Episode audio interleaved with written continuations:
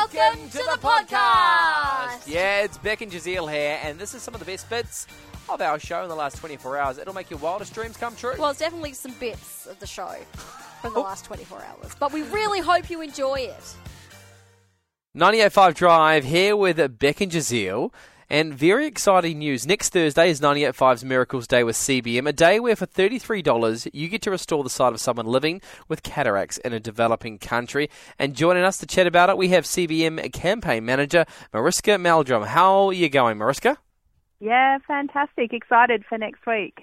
Now, congratulations. Miracles Day's 10 year celebration is this year. What does that mean for CBM? Oh, 10 years. It's been an incredible 10 year partnership with um, stations like yours across the country. And for us, it means um, 10 years, it means seeing 300,000 lives changed through donations Wow. given on Miracles Day. So 300,000 people who can now see thanks to the generosity of Australians over the last 10 years. That is amazing. How many countries is that in as well? So we've travelled to a number number of countries with Miracles Day. Um, so there's about six countries where people have benefited from from this generosity, which is just incredible. Now, how much has changed in those 10 years? Oh, in the past ten years, well, I can tell you the cost of a miracle has only gone up one dollar. Wow. So it started at thirty-two dollars, and we're still able to do one of these surgeries for thirty-three dollars, including all the outreach screenings um, to find people who are struggling with their vision or blind in villages around where we work. So over the years, what hasn't changed is just the heart that Australians have to help people who are needlessly blind and to pitch in and go, I'm going to do my part and restore someone's sight.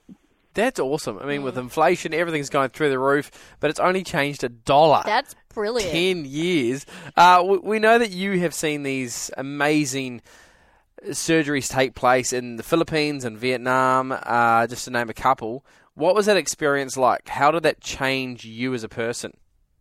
The first time I ever went overseas with CBM, I went to the Philippines for a Miracles Day trip in 2017, and I, I have three children myself, but I saw children who were completely blind and not able to go to school. And over the course of three days, I saw them um, traveling to one of our hospitals and having their cataracts removed. I was in the operating theatre with them, and then the next day, seeing them be able to see for the first time was something that I will never forget. And then going back home with them the day after and seeing them play basketball for the first time and seeing them be able to pick up a pencil and draw. Those are things that are just burned into your memory. What was their reaction like when they were finally able to see Mariska?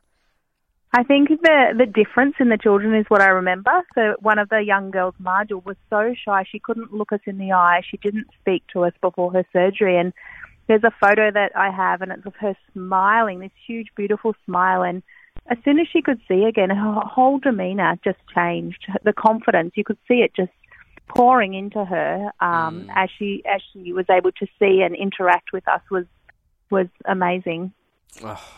So uh, hearing the stories every single year, it really does melt my heart. And for thirty three dollars, it's it's just crazy how you can impact someone's life. Uh, it is next Thursday. Just to wrap this up, Mariska, what would you say to someone that's thinking about donating to to push them over the edge? I would say it costs less than a week's worth of takeaway coffee to to give someone their sight back, and I think um, that's probably one of the best things you can ever buy. Miracles Day campaign manager Mariska Meldrum, thank you so much for your time. Thank you. Whew, what a hoot that was! That was, oh, I'm Yeah. tired just from listening to it. oh, I'm energized. Yeah. hey, if you want more from The Drive Show, just visit 985.com and don't forget you can tune in live anytime for more of this great banter.